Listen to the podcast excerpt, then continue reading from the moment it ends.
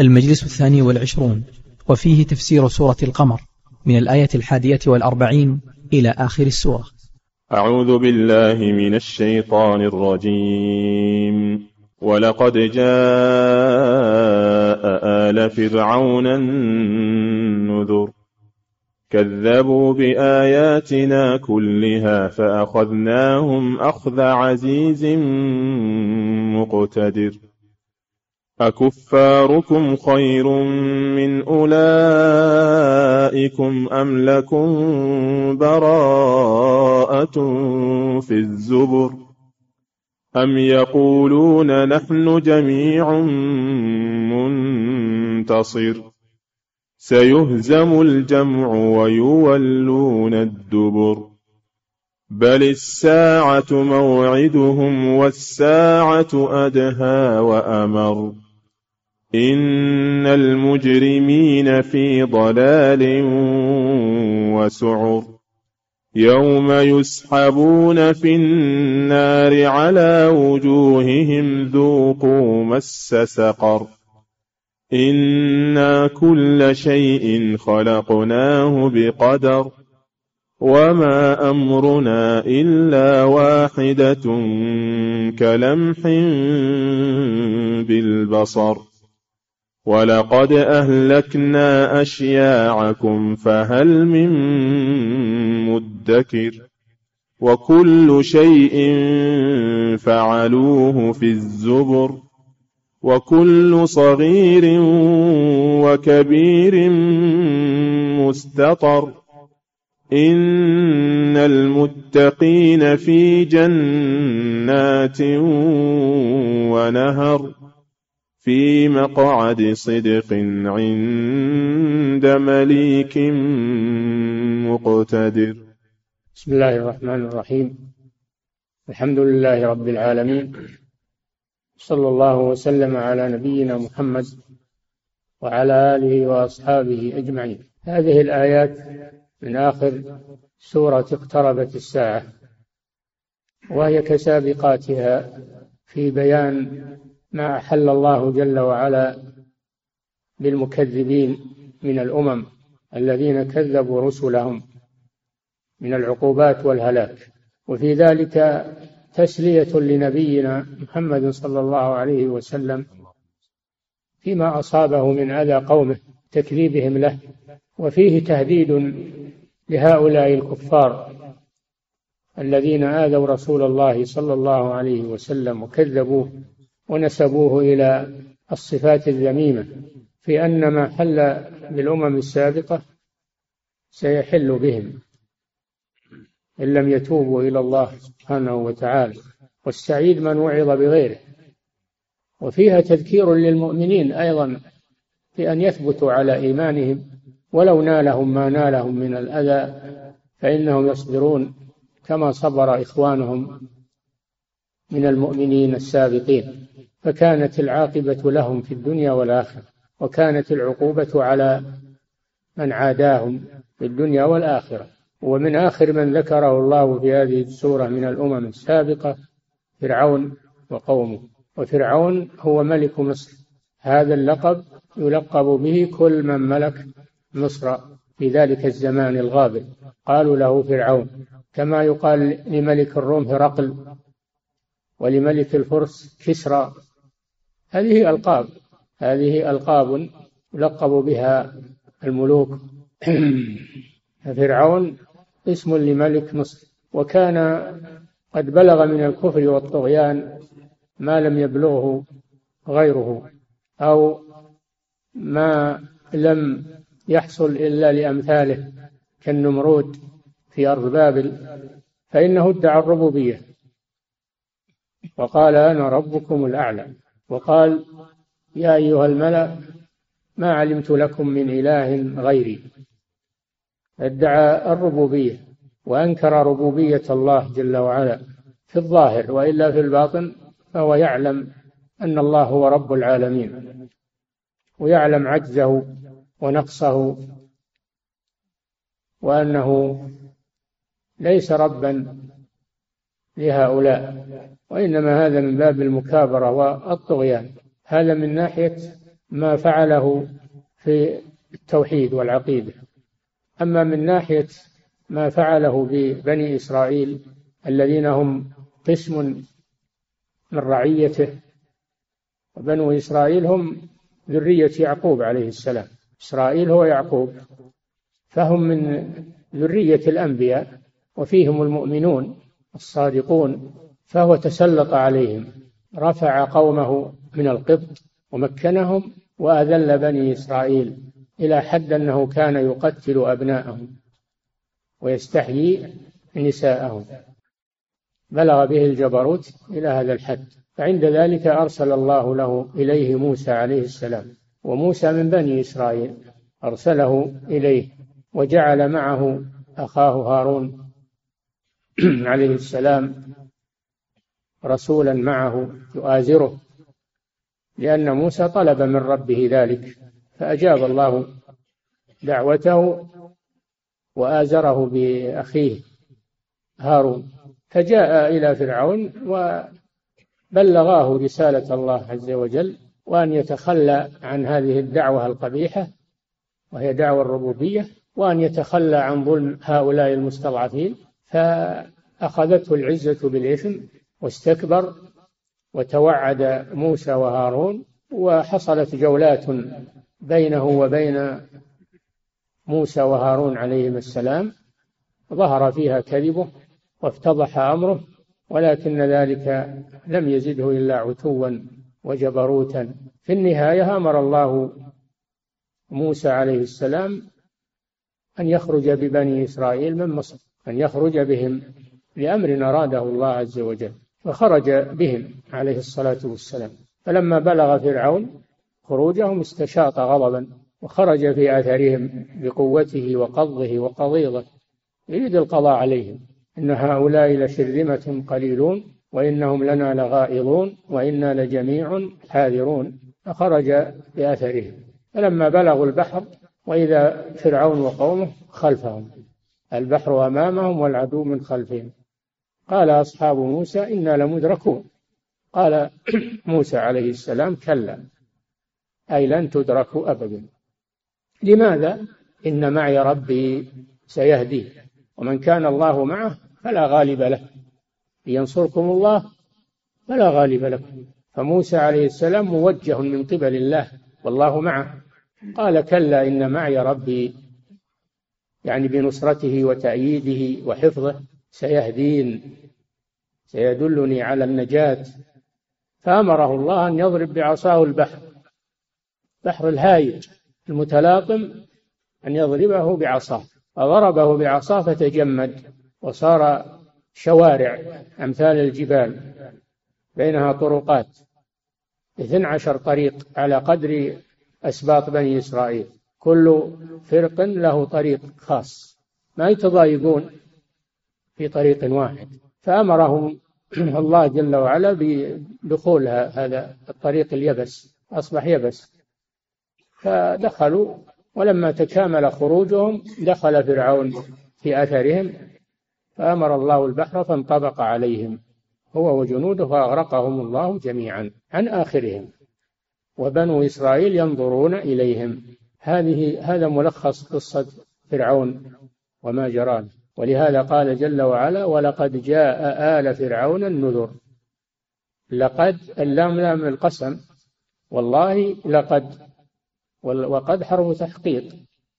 لقد جاء آل فرعون النذر. لأن الله لا يهلك أمة إلا بعد الإنذار. وما كنا معذبين حتى نبعث رسولا. فهم جاءتهم النذر. موسى عليه السلام وأخوه هارون توراة والرجل الذي آمن من قوم فرعون ونصحهم وبلغهم ما حل بالأمم السابقة تكاثرت النذر عليهم. مع هذا لم يستجيبوا. ولقد جاء آل فرعون النذر.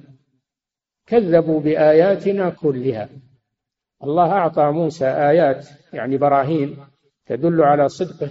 ولقد آتينا موسى تسع آيات بينات تسع آيات منها العصا ومنها منها العصا واليد التي يدخلها في جيبه ثم تخرج بيضاء من غير سوء ومنها الآيات التي ذكرها الله في سورة الأعراف ولقد أخذنا آل فرعون بالسنين ونقص من الثمرات لعلهم يذكرون وأيضا أرسلنا عليهم الطوفان والجراد والقمل والضفادع والدم آيات مفصلات فاستكبروا وكانوا قوما مجرمين. جاءتهم النذر كذبوا بآياتنا كلها التي مع موسى عليه السلام.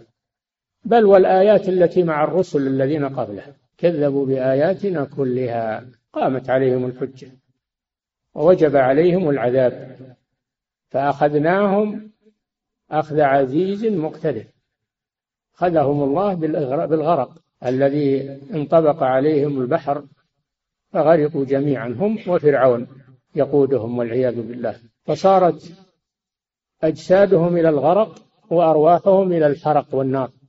والعياذ بالله. فأخذناهم أخذ عزيز وهو الله جل وعلا. والعزيز معناه القوي الذي لا يغلبه شيء مقتدر على كل شيء. لا يعجزه شيء سبحانه وتعالى قادر على ما على كل شيء.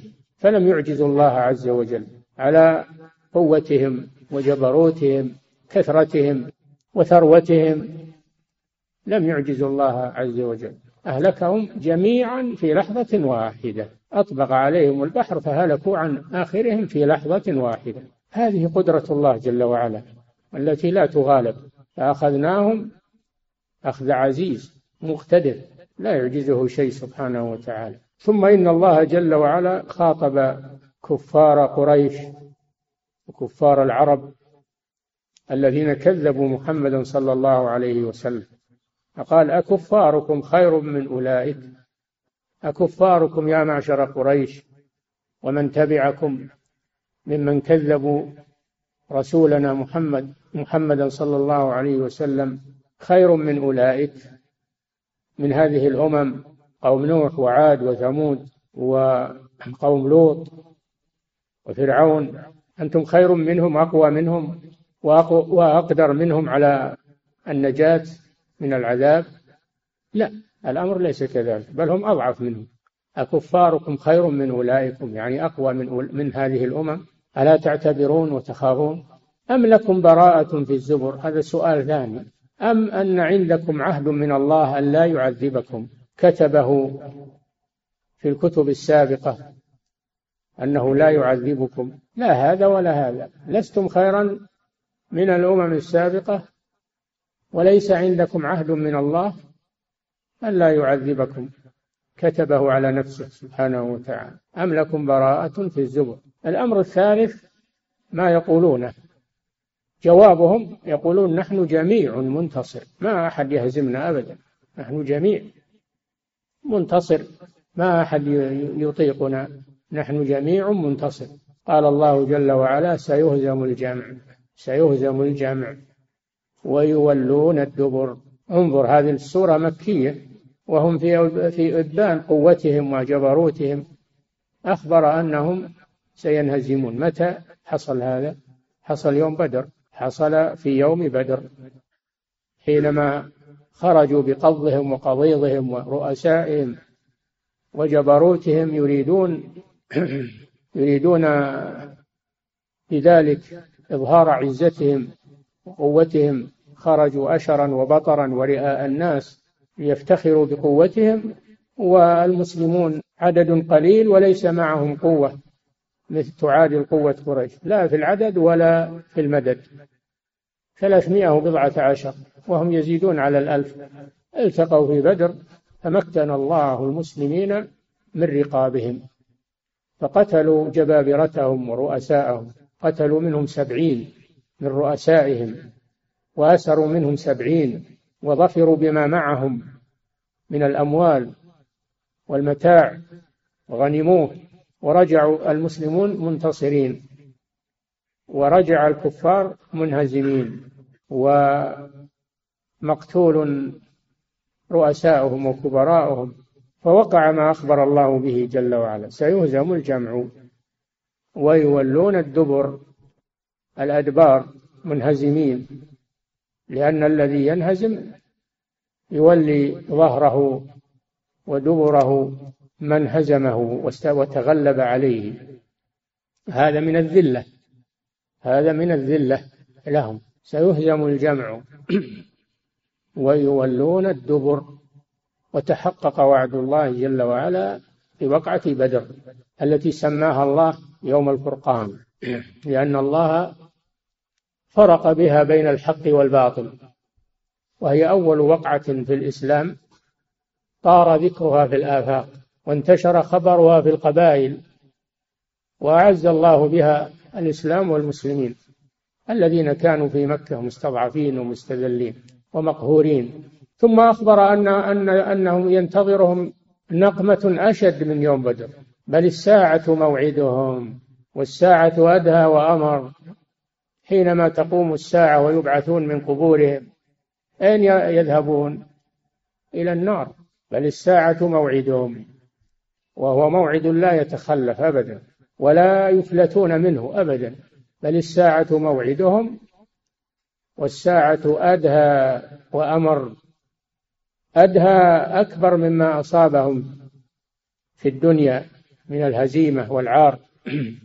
وأمر يعني أشد عذاب أشد مرارة مما ذاقوه في الدنيا. فالله هددهم بأمرين أمر في الدنيا وقد وقع. وأمر ينتظرهم في الآخرة لا محيد لهم عنه. الساعة أدهى وأمر. ثم أخبر عن حالهم.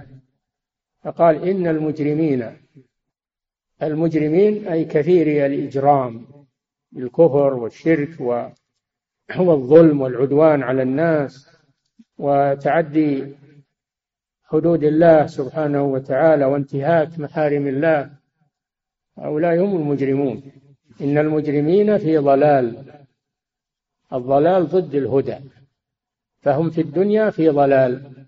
لأنهم عصوا رسول الله صلى الله عليه وسلم. ومن عصى رسول الله فهو ضال.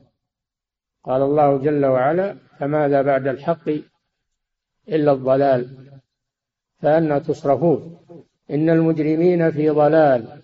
هم يزعمون أنهم في تقدم ورقي وحضارة.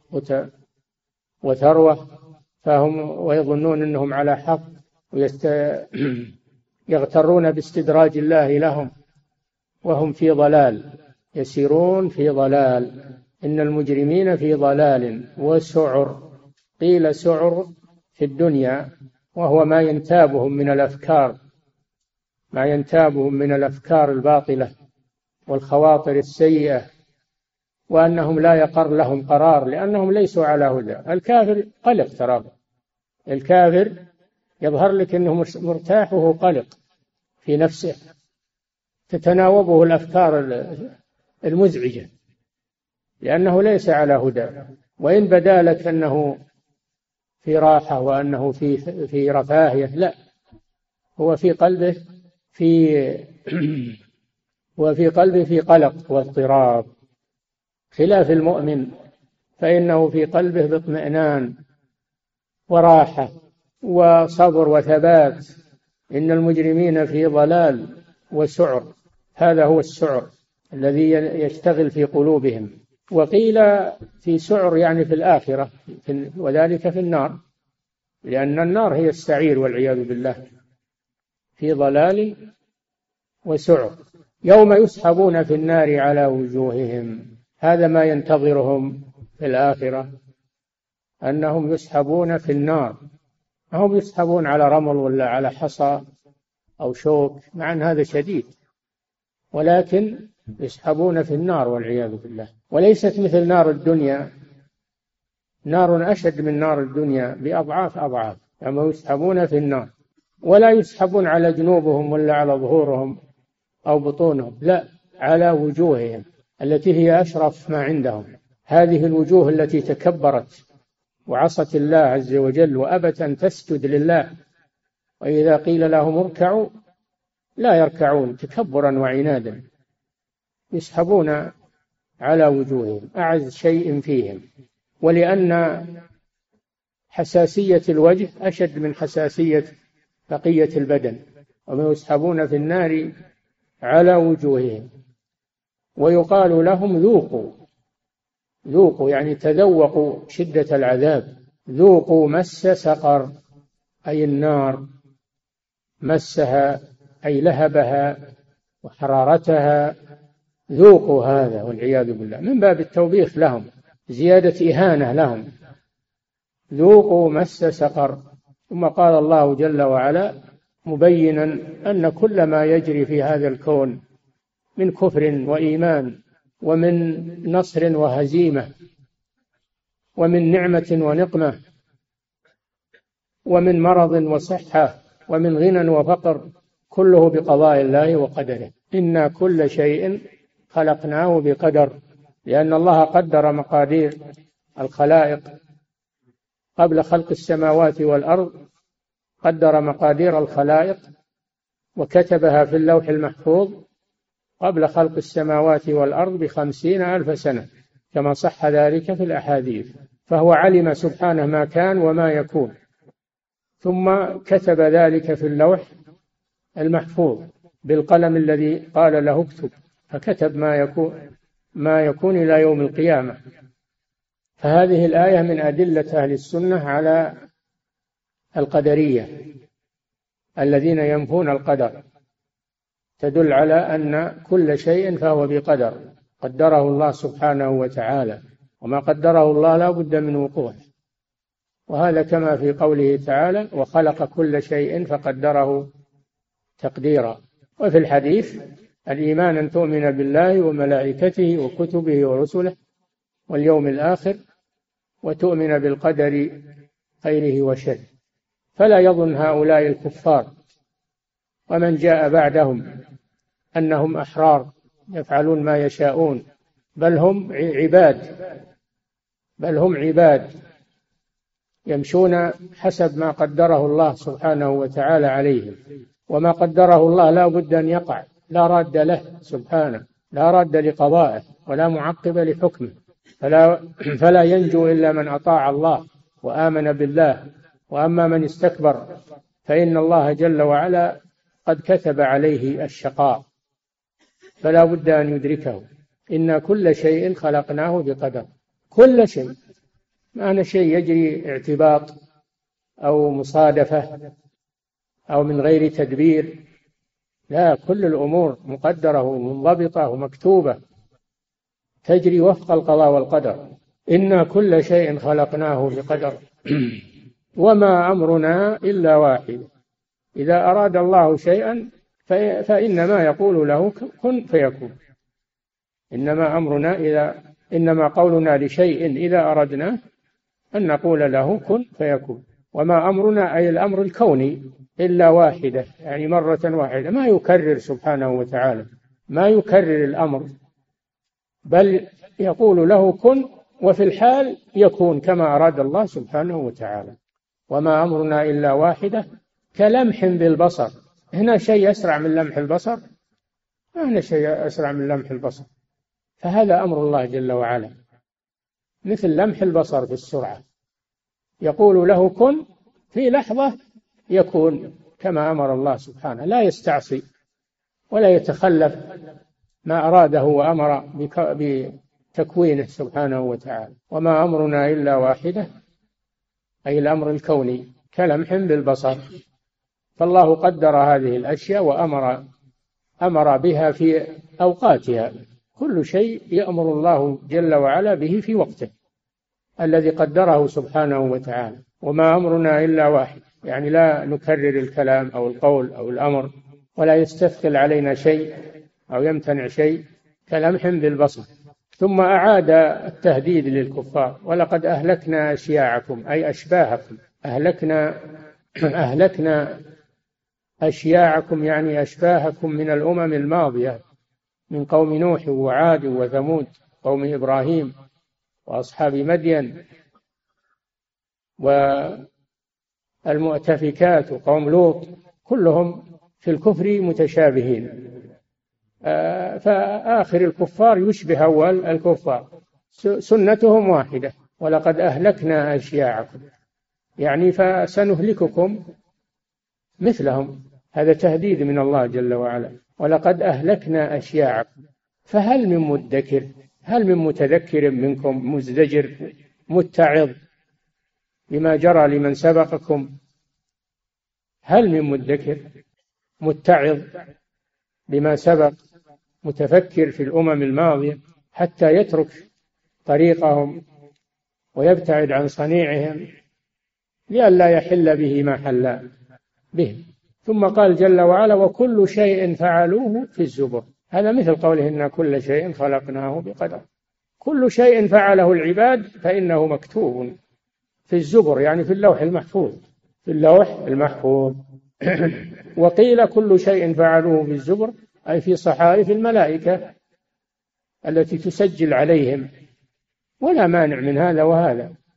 فما فعلوه مكتوب في اللوح المحفوظ وهو محصن عليهم في الزبر وهي الكتب التي بأيدي الحفظة ويحاسبون عليها يوم القيامة.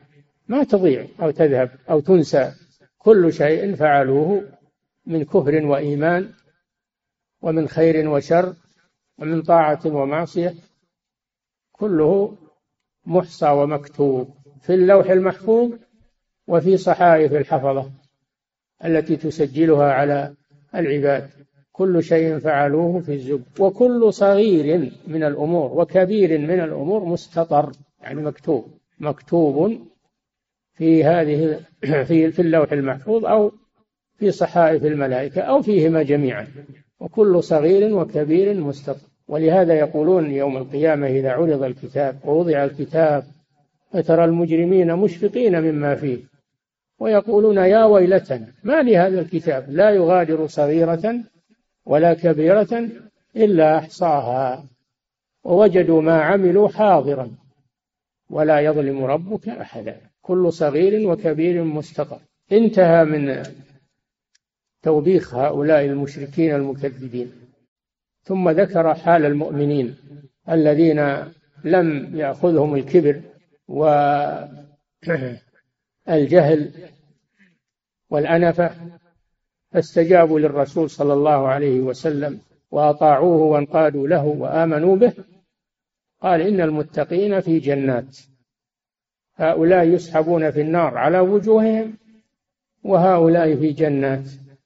جمع جنة جمع جنة وهي البستان الملتف بالأشجار والخضرة والمناظر الجميلة والثمار الشهية في جنات. ما هي جنة واحدة؟ جنات. جنات كثيرة. لا يعلمها إلا الله سبحانه وتعالى. ما هي جنة واحدة يتزاحمون فيها ويتقاتلون فيها؟ لا. جنات كثيرة لا يتضايقون فيها. وكل له منزله ومكانه. لا يزدحمون ولا يتخاصمون ولا يتجادلون. وكل يرضى بما هو فيه. لأنه يحس ما هو فيه إنه أكثر أكثر النعيم. ما أحد يغبن في في الآخرة في في الجنة. كل واحد يرى إنه هو أحسن أهل الجنة منزلا. مطمئن ولا في حسد ولا شحناء ولا فيها عقاد. إخوان على سرر متقابلين. نزعنا ما في صدورهم من غل. إخوانا على سرر متقابلين. في جنات ومع الجنات نهر. تجري أنهار تجري من تحت الجنات يشربون منها وينظرون إليها. يجتمع جنات وأنهار. هذا منتهى السرور والغبطة والراحة في جنات ونهر في مقعد صدق. مقعد صدق وهو مقعدهم عند الله جل وعلا وبجوار الله سبحانه وتعالى وكرامة الله بمقعد صدق بخلاف النار والعياذ بالله فإنها مقعد عذاب ومقعد ضيق وضنك. أما أهل الجنة فهم في مقعد صدق. وأيضا هم في جوار الله رب العالمين. عند مليك مقتدر. مليك مالك لكل شيء لا يعجزه شيء. فما طلبوا أعطاهم إياه وزادهم ما لم يطلبوه لأنه لا يعجزه شيء. وهو جواد كريم سبحانه وتعالى قادر على كل شيء. مليك مقتدر. كل ما أرادوا وتمنوا وما لم يتمنوا فإنه موجود. وبسهولة ما يحتاج إلى كلفة وتعب ومشقة كما في الدنيا. الإنسان ما يحصل على معيشته إلا بنكد وتعب وكد. أما هؤلاء فإنهم كل ما اشتهوا وكل ما أرادوا حاضر. حاضر عندهم بلا كلفة وبلا تعب. نتيجة إيش؟ نتيجة الإيمان. ولهذا قال إن المتقين هذا بسبب التقوى. والتقوى هي فعل أوامر الله وترك نواهيه. سميت تقوى لأنها تقي من عذاب الله سبحانه وتعالى. فهم حازوا على هذه الكرامة بما أسلفوه من الإيمان. بالرسل ومن العمل الصالح استفادوا من حياتهم الدنيا فعمروا دنياهم بالعمل الصالح وآخرتهم بالجزاء من الله سبحانه وتعالى في مقعد صدق عند مليك مقتدر في جوار الله سبحانه وتعالى. بل إن الله جل وعلا يتجلى لهم يتجلى لهم ويرونه عيانا بأبصارهم. فلا يجدون لذة ألذ من رؤية الله سبحانه وتعالى. ينسون نعيم الجنات إذا رأوا الله جل وعلا. قال تعالى للذين أحسنوا الحسنى وزيادة. الزيادة هي النظر إلى وجه الله. وجوه يومئذ ناظرة إلى ربها ناظرة. ناظرة بالضاد من النظرة وهي الحسن إلى ربها ناظرة بالضاء المشالة أي تنظره بأبصارها وتراه بأبصارها. رؤية عيان كما قال صلى الله عليه وسلم إنكم سترون ربكم كما ترون القمر ليلة البدر وكما ترون الشمس ليس دونها سحاب. لا تضامون وفي رواية لا تضامون في رؤيته. كل يراه بدون تزاحم وبدون ضرر. فيتجلى لهم سبحانه وتعالى علانية ويرونه سبحانه بأبصارهم حتى تقر أعينهم برؤيته ولا يجدون نعيما ألذ من النظر إلى وجه الله. قال تعالى لهم ما يشاءون فيها ولدينا مزيد.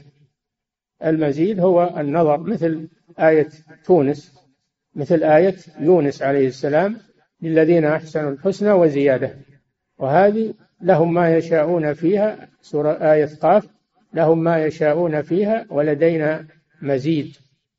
وهو النظر إلى وجه الله كما ثبت ذلك في صحيح الإمام مسلم رحمه الله. هذا نتيجة الإيمان والعمل الصالح واتباع هذا الرسول صلى الله عليه وسلم الذي يدعو إلى الجنة ويدعو إلى السعادة والفلاح. في الدنيا والآخرة. فمن اتبعه حاز على هذه الكرامة وهذه النعمة والمنزلة العظيمة في الدار الآخرة. ثم أيضا نعيم الجنة لا نفاد له ولا موت ولا مرض ولا هم ولا حزن ولا تباغض أو شحنة. نعيم صافي. لا ليس فيه ما يكدره. وأيضا دائم لا ينقطع. وما هم منها؟ بمخرجين. ما يخافون أنهم يطلعون من الجنة أو يخرجون منها أو أن أحد يتغلب عليهم مثل ما هو في الدنيا. كل يخاف على ما عنده أنه يؤخذ يسرق أو يتغلب عليه جبار أو ظالم. لا ما ما يخافون. لا خوف عليهم ولا هم يحزنون. ادخلوها بسلام. ادخلوها بسلام آمنين. آمنين. وهي دار السلام. هي دار السلام. فهذه هي الجنة التي وصفها الله وهي لمن اتبع هذا الرسول صلى الله عليه وسلم. فمن أراد هذه الجنة فليتبع هذا الرسول صلى الله عليه وسلم. ولهذا قال صلى الله عليه وسلم كلكم يدخل الجنة إلا من أبى. قالوا يا رسول الله ومن يأبى؟ هل أحد يأبى يدخل الجنة. قال من أطاعني دخل الجنة ومن عصاني فقد أبى. الذي لا يطيع الرسول صلى الله عليه وسلم يدخل النار. فهذه نتيجة طاعة هذا الرسول صلى الله عليه وسلم. وهذه نتيجة معصية الرسول. إن المجرمين في ضلال وسعر. يوم يسحبون في النار على وجوههم ذوقوا مس سقر. هذه نتيجة كفرهم برسول الله صلى الله عليه وسلم وامتناعهم من طاعته والانقياد له. نسأل الله عز وجل أن يوفقنا وإياكم وسائر المسلمين لطاعة هذا الرسول والإيمان به واتباعه والتمسك بسنته والسير على نهجه إلى يوم نلقاه. آخر تفسير سورة آه، اقتربت الساعة. والحمد لله رب العالمين. صلى الله وسلم على نبينا محمد وعلى آله وأصحابه أجمعين. أحسن الله إليكم. سماحة الوالد يقول السائل في قول الله تعالى أكفاركم خير من أولئكم أم لكم براءة في الزبر أم يقولون نحن جميع منتصر؟ يقول ما نوع الاستفهام في هذه الآيات؟ استفهام تقرير وتوبيخ. تقرير وتوبيخ. ما هو باستفهام استخبار لأن الله يعلم كل شيء ولا يحتاج أن يسأل. إنما هو تقرير وتوبيخ لهم. نعم. أحسن الله إليكم سماحة الوالد. يقول السائل هل يجوز زيارة الآثار الفرعونية في مصر ورؤية الأجساد الفرعونية المحنطة هناك؟ وش الفائدة منها؟ إن كان الفائدة الاعتبار والاتعاظ والخوف من الله عز وجل فلا بأس. أما إن كان المقصود التفرج والتنزه أو تعظيم هؤلاء وأنها أنهم أصحاب حضارة وأصحاب قدرة وأصحاب والثناء عليهم هذا لا يجوز.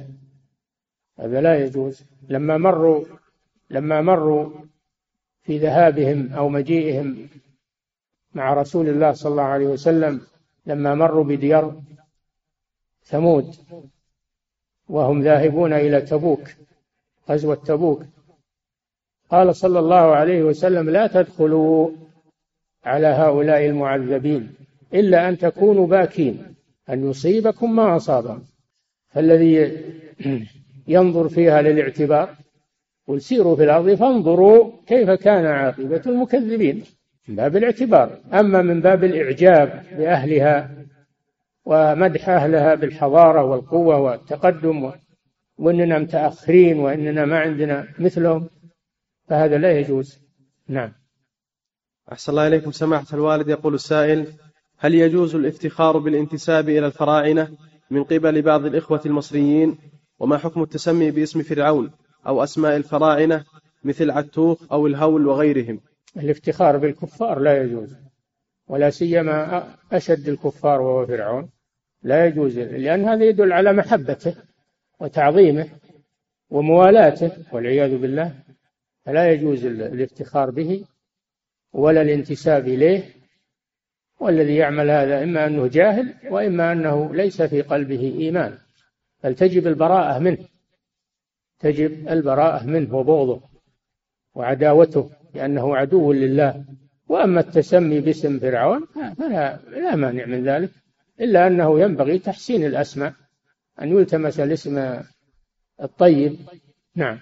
أما اللي يتسمى فرعون تقديرا لفرعون أو تعظيما له هذا ما يجوز. أما إن جاب على أنه اسم فقط ولم يخطر بباله آه، فرعون أو تعظيم فرعون فهذا مباح. نعم. أحسن الله إليكم سماحة الوالد. يقول السائل وهل يجوز الإبقاء على أصنام الفراعنة وجعلها مزارا للناس؟ هي ما تعبد.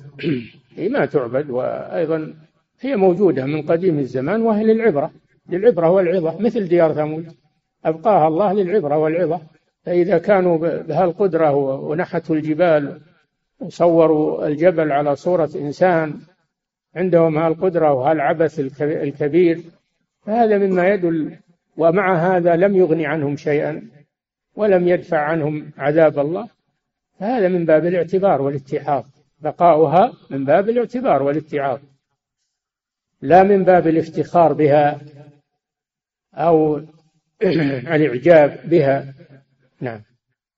أحسن الله إليكم. سماحة الوالد يقول السائل ما تفسير قوله تعالى يا أيها الذين آمنوا إن تنصروا الله ينصركم؟ واضح. إن تنصروا دين الله فإن الله ينصركم لأن الجزاء من جنس العمل. تنصروا دين الله. قال تعالى الذين إن مكناهم في الأرض قال تعالى ولا ينصرن الله من ينصره. إن الله لقوي عزيز. ولا ينصرن الله من ينصره. ما تفسير ينصر الله؟ في الآية التي بعدها. الذين إن مكناهم في الأرض أقاموا الصلاة وآتوا الزكاة وأمروا بالمعروف ونهوا عن المنكر. هذه نصرة دين الله عز وجل. نعم. أحسن الله إليكم سماحة الوالد. يقول السائل هناك شاب أوصى أنه إذا دفن أن يدفن معه القرآن فما حكم هذه الوصية؟ لا يدفن لا تنفذ هذه الوصية. لا لا يجوز تنفيذها ولا يجوز دفن القرآن مع الميت ومع الجنازة. هذه لا تنفذ لأنها إهانة للقرآن ولأن هذا من باب البدع. ولا ينفع الإنسان إلا عمله حتى لو معه مئة مصحف لا ينفعه إلا عمله الذي عمله.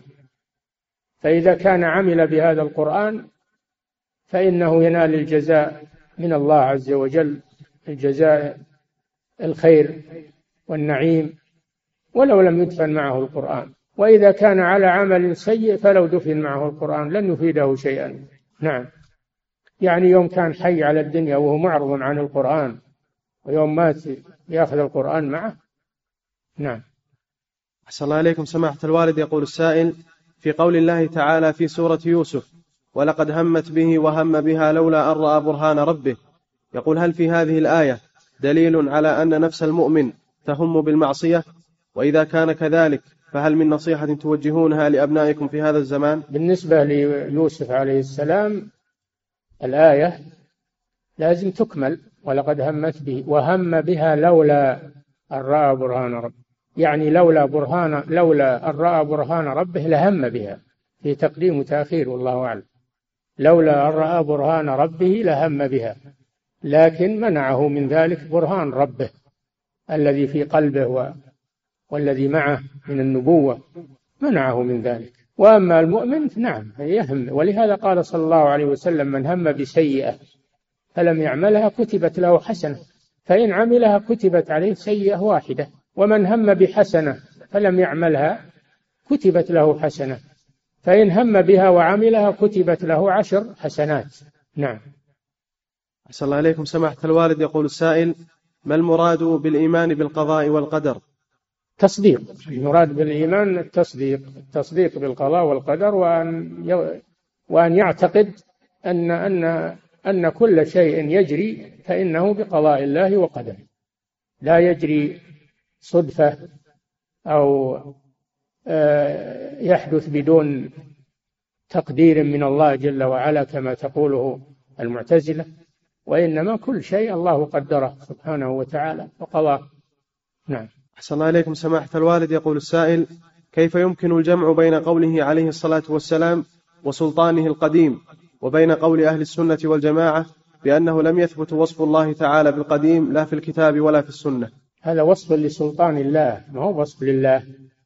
الله ما يقال القديم وليس من أسمائه القديم وإنما من أسمائه الأول الأول والآخر والظاهر والباطن. فمن أسماء الله الأول وليس من أسمائه القديم. إنما هذا وصف للسلطان وسلطانه القديم. فسلطان الله جل وعلا قديم ليس له بداية. نعم. أحسن الله إليكم سماحة الوالد يقول السائل في قول الله تعالى عند مليك مقتدر وفي قول النبي صلى الله عليه وسلم أن الله تعالى كتب كتابا فهو عنده فوق العرش. يقول هل نثبت صفة العندية لله؟ نعم ما في شك. إن الذين عند ربك الملائكة المقربون عند الله جل وعلا عندية مكان عندية مكان وليست عندية قدر كما يقوله المؤولة عندية مكان. فيكون عند الله جل وعلا قريبا منه الملائكة ومن يريد إكرامه من عباده المؤمنين عندية مكان. نعم. أحسن الله إليكم. سماحة الوالد يقول السائل في قول النبي صلى الله عليه وسلم لا يرد القدر إلا الدعاء. هل يفهم منه أن المقدر على الإنسان إذا دعا فإنه يرد عنه؟ الدعاء من القدر. الدعاء من القدر. لأنه عمل الإنسان وأعمال الإنسان مقدرة ومنها الدعاء. والله قدر أنه يدعو وأن الله ينفعه بالدعاء ويمنع عنه المكروه. نعم. أحسن الله إليكم سماحة الوالد. يقول السائل في قول الله تعالى في مقعد صدق. يقول ما المراد بالصدق هنا؟ الصدق الذي ليس فيه كذب ولا لغو. الجنة ليس لا لغو فيها ولا ولا تأثيم. في جنة عالية لا تسمع فيها لاغية فليس فيها لغو ولا كذب ولا تزوير ولا صدق. ما في الجنة إلا الصدق. نعم. أحسن الله إليكم. سماحة الوالد يقول السائل هل المراد بالزبر بالزبر المذكور في قوله تعالى أم لهم براءة في الزبر؟ هل المراد به اللوح المحفوظ؟ نعم. المراد به اللوح المحفوظ وكذلك صحائف الحفظة لأن الحفظة أيضا تنقل من اللوح المحفوظ. نعم. أحسن الله إليكم سماحة الوالد. يقول السائل هل الخلق الوارد في قوله تعالى إنا كل شيء خلقناه بقدر على ظاهره أم أن المراد أم أن المراد به جعلناه؟ إن كل شيء خلقناه. الخلق معناه التقدير. معناه التقدير. وكل شيء قد قدره الله جل وعلا وخلقه. في وخلقه في في في الأزل في الأزل كتبه في اللوح المحفوظ. وأما حدوث الشيء حدوث الشيء ووجود الشيء فهذا في كل شيء في وقته الذي شاءه الله له. فعندما يأتي وقته يأمر الله به وفقا للقضاء والقدر السابق. عندما يأتي وقته فإن الله يأمر به آه، بقوله كن فيكون. نعم. أحسن الله إليكم. سماحة الوالد يقول السائل في قول الله تعالى ومن قتل مؤمنا متعمدا فجزاؤه جهنم خالدا فيها يقول ما المراد بالخلود في هذه الآية؟ طول البقاء المراد بطول البقاء وليس الخلود الدائم وإنما يطول بقاؤه في النار وتعذيبه في النار فهو خلود خلود محدد لا دائم لأن المؤمن وإن دخل النار فإنه لا يخلد فيها والقاتل مؤمن لكن هو مرتكب لكبيرة من كبائر الذنوب يزاد في بقائه في النار مدة طويلة والعياذ بالله. نعم. أحسن الله إليكم سماحة الوالد يقول السائل في قول الله تعالى يا أيها الذين آمنوا إذا تداينتم بدين إلى أجل مسمى فاكتبوه.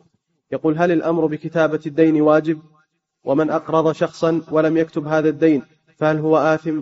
العلماء يقولون هذا الأمر للإرشاد وليس هو للوجوب. فالكتابة مستحبة وليست واجبة ليست واجبة وإنما هي مستحبة. فهو أمر إرشاد لا أمر إلزام ووجوب. نعم. أحسن الله إليكم سماحة الوالد. يقول السائل هل قوم موسى عليه السلام رجعوا إلى مصر بعد هلاك فرعون وقومه؟ غزا بهم بيت المقدس ولكنهم توقفوا عن القتال لأن فيها جبابرة وهم جبناء. بنو إسرائيل فيهم الجبن. قالوا يا موسى إن فيها قوما جبارين وإنا لن ندخلها حتى يخرجوا منها. فإن يخرجوا منها فإنا داخلون. إلى أن قالوا والعياذ بالله اذهب أنت وربك فقاتلا إنها هنا قاعدون. فالله عاقبهم بالتيه. حرمهم من دخول بيت المقدس أربعين سنة يتيهون في الأرض. عقوبة لهم. عقوبة لهم.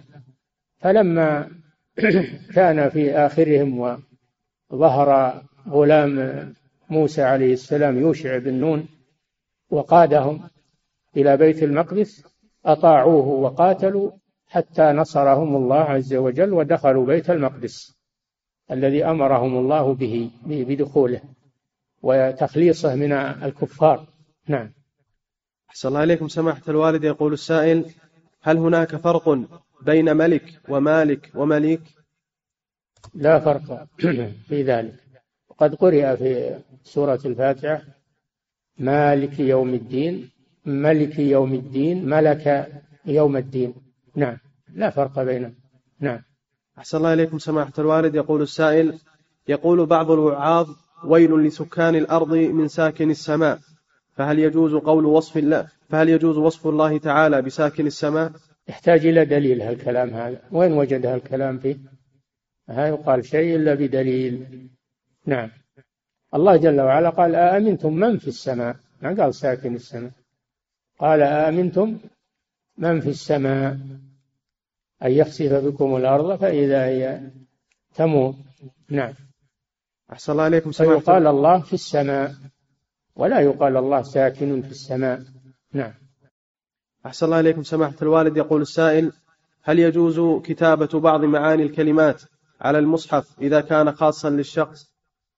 لا. لا يجوز أن يكتب على المصحف لا على غلافه ولا في داخله بل المصحف يجرد من الكتابات ولا يكتب عليه شيء. نعم. حتى إن حتى إن المحققين من العلماء كرهوا كتابة الأعشار والأجزاء وأسماء السور كرهوا ذلك لئلا يختلط القرآن بغيره ويريدون أن يجرد المصحف فلا يكون فيه إلا كلام الله عز وجل. نعم. أحسن الله إليكم سماحة الوالد. تقول السائلة عندي أم ولكنها قاسية جدا لدرجة أني قلت للناس في مرحلة من عمري بأنها ماتت. نعم. تقول أحسن الله إليكم عندي أم ولكنها قاسية جدا لدرجة أنني قلت للناس في مرحلة من عمري بأنها ماتت وأنا الآن قد تبت إلى الله تعالى وأقوم بالبر بها. ولكن هذا الموضوع يسبب لي الحزن دوما ولا أدري ماذا أفعل. على كل حال أنت أسأت في حق أمك فعليك بالإحسان إليها بعد موتها بالدعاء والاستغفار والصدقة عنها. لعل الله أن يكفر عنك مع الندم والتوبة إلى الله عز وجل. نعم. أحسن الله إليكم سماحة الوالد. يقول السائل انتقلنا إلى منزل جديد واجتهدنا في تحديد القبلة ولكننا اكتشفنا بعد أيام صلينا فيها أننا أخطأنا في ذلك فهل علينا شيء؟ نعم عليكم شيء لأنكم في بلد وفيه مساجد وفيه ناس تسألونهم. ما يحتاج إلى اجتهاد هذا ما يحتاج إلى اجتهاد. اطلع وشوف المسجد شوف المحراب اسأل جيرانك وين القبلة. كلهم يعرفون القبلة ولله الحمد. ما يحتاج إلى اجتهاد. الاجتهاد إذا صرت في بر ولا عندك علامات ولا عندك شيء تجتهد أما في البلد لا ما في محل اجتهاد. لأن العلامات واضحة. نعم. فعليكم أن تعيدوا الصلاة. إذا كنتم صليتم منحرفين عن القبلة انحرافا كثيرا. تكون عن خلف ظهوركم أو عن على جنوبكم. تعيدون الصلاة. أما إذا كان الانحراف يسيرا فلا بأس. قال صلى الله عليه وسلم ما بين المشرق والمغرب قبلة. البعيد عن الكعبة يكفي أن يستقبل الجهة. التي فيها الكعبة ولو لم يصب عين الكعبة إنه لا يراها فتكفي الجهة أما إذا انحرفت عن الجهة فإن صلاتك غير صحيحة إذا كان بإمكانك تسأل وتشوف المحارم نعم أحسن الله إليكم سماحة الوالد تقول السائلة عندما أقول في الدعاء اللهم أنت خلقتني وأنا أمتك بدل عبدك فهل يجوز ذلك؟ ها؟ تقول أحسن الله إليكم عندما أقول في الدعاء اللهم أنت خلقتني وأنا أمتك بدل عبدك فهل يجوز ذلك؟ نعم لا بأس بذلك. هي أمة الله. هي أمة الله. فلا بأس بذلك. نعم. أحسن الله إليكم س... أحسن الله إليكم سماحة الوالد. يقول السائل هناك منزل لمجموعة من الصوفية خصص لإقامة الموالد والتجمعات الخاصة بهم كالتراويح في رمضان فهل نقوم بإبلاغ الهيئة عنهم؟ نعم. إذا علمتم أن هذا البيت معد لإحياء البدع معد لإحياء البدع واعتزال الجماعة في المسجد فهذا منكر. يجب عليكم أن تبلغوا عنهم الهيئة هيئة الأمر بالمعروف والنهي عن المنكر. نعم. أحسن الله إليكم سماحة الوالد. يقول السائل أخي يدرس في بلد عربي ويشيع لديهم الاحتفال بالمولد النبوي.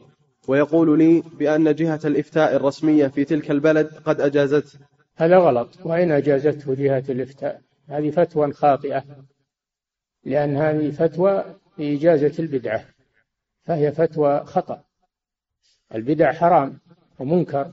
فلا يبرر لهم هذا. هذه الفتوى لا تبرر لهم العمل بالبدعة. بل عليهم أن يتقوا الله سبحانه وتعالى. ولا تشاركهم في هذه الأمور مع النصيحة لهم. أنت لا تشاركهم مع مناصحتهم والبيان لهم. لعل الله أن يهديهم. نعم.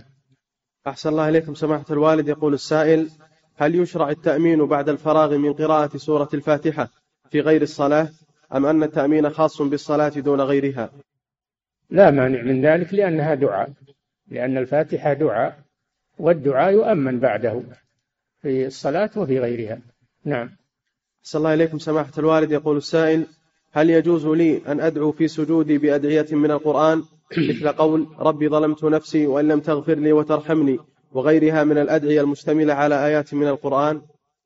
لا بأس بذلك لأنه ما هو بالمقصود التلاوة. مقصودك ما هو بالتلاوة وإنما مقصودك الدعاء فلا بأس بذلك. وليس في الآية وإن لم تغفر لي. الآية وإلا تغفر لي وترحمني إلا نعم.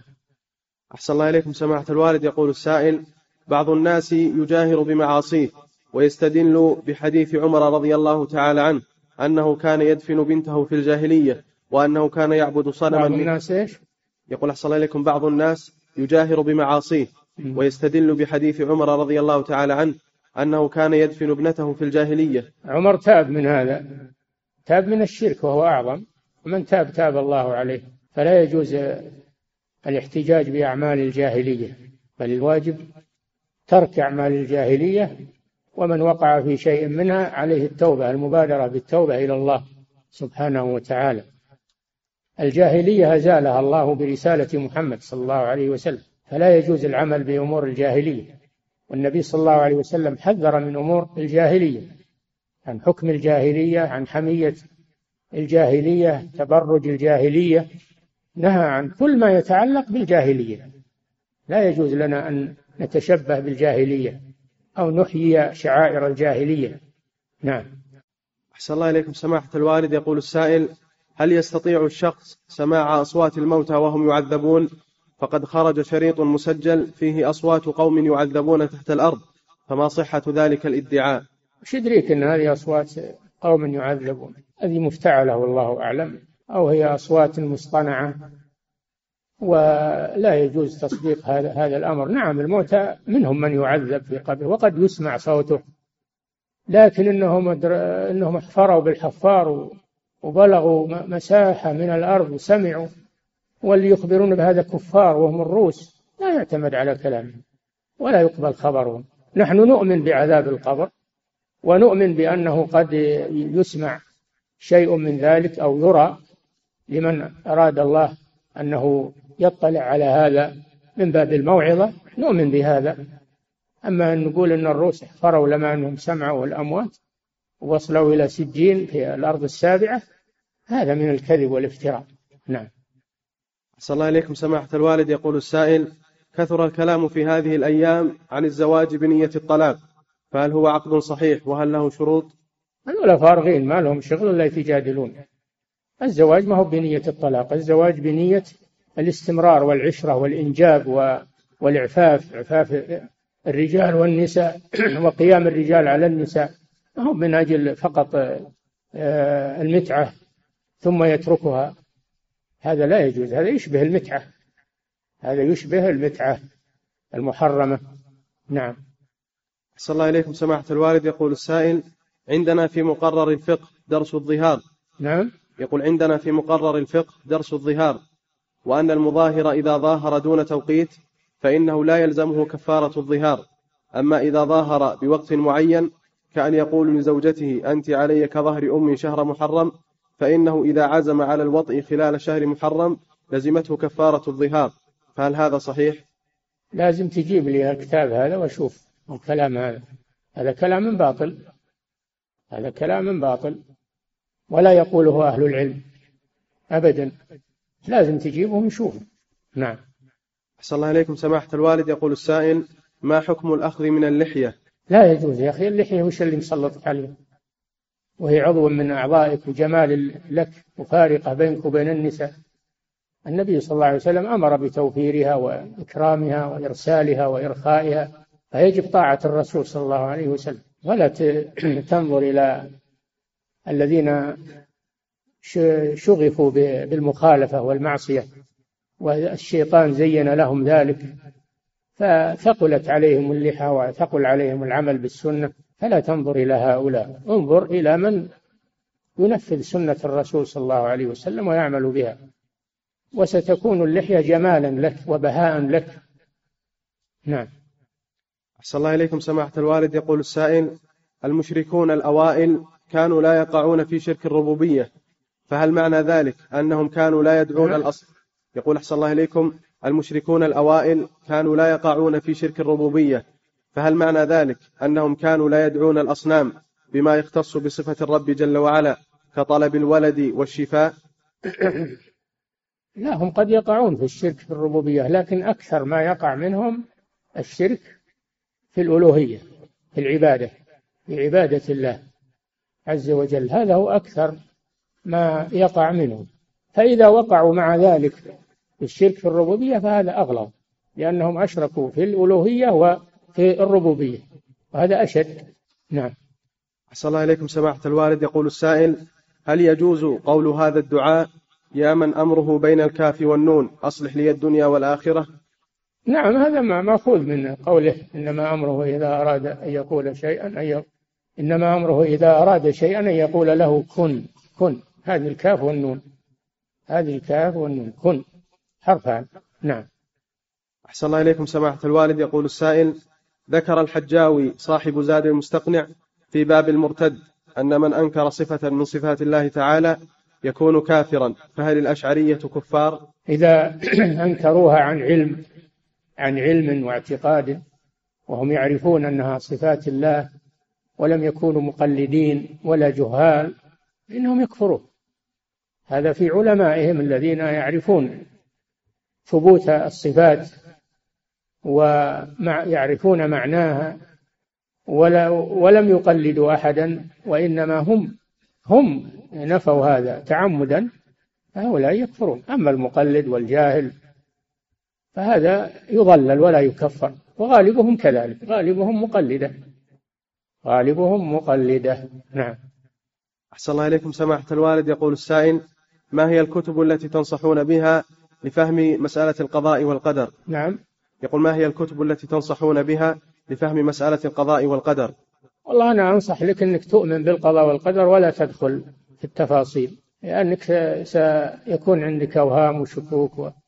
ولا تدخل إلا مجملا تؤمن بالقضاء والقدر مجملا وتكتفي بهذا. لكن إذا أردت أن أن أن تطلع لزيادة العلم والإيمان فأقرب شيء العقيدة الواسطية.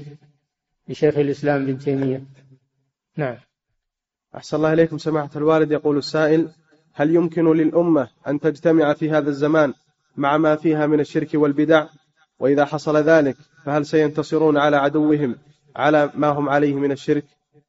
تجتمع على ماذا إذا كان عندهم شرك فلن يجتمعوا. فيكونوا كالذين قال الله فيهم تحسبهم جميعا وقلوبهم شتى. ما يجمع المسلمين إلا التوحيد والعقيدة ولا إله إلا الله علما وعملا واعتقادا هذا الذي يجمعهم أما بقاؤهم على الشرك فهذا مستحيل أنهم يجتمعوا ولو اجتمعوا ظاهريا لن يجتمعوا آه، في الباطن والقلوب. والمدار على اجتماع القلوب ما هو بالاجتماع في الكلام أو الاجتماع في الأبدان لا. العمدة على الاجتماع في القلوب. هذا الاجتماع النافع. نعم. أحسن الله إليكم. سماحة الوالد يقول السائل في قول الله تعالى لا يمسه إلا المطهرون هل المقصود به اللوح المحفوظ؟ نعم هو المشهور أن المراد بذلك اللوح المحفوظ والمطهرون هم الملائكة عليهم السلام. لكن ذكر ابن القيم في أقسام القرآن أن أن فيه دلالة إشارة على أن الآدميين أيضا لا يمسون القرآن. إذا كان لا يمسه في اللوح المحفوظ إلا المطهرون ففيه إشارة إلى أن الآدميين أيضا لا يمسونه إلا بطهارة. وهذا جاء في الحديث لا يمس القرآن إلا طاهر كما في حديث عمرو بن حزم. نعم. أحسن الله إليكم سماحة الوالد. يقول السائل هل يجب أن تقام الحجة على من أتى بناقض من نواقض الإسلام قبل أن يكفر؟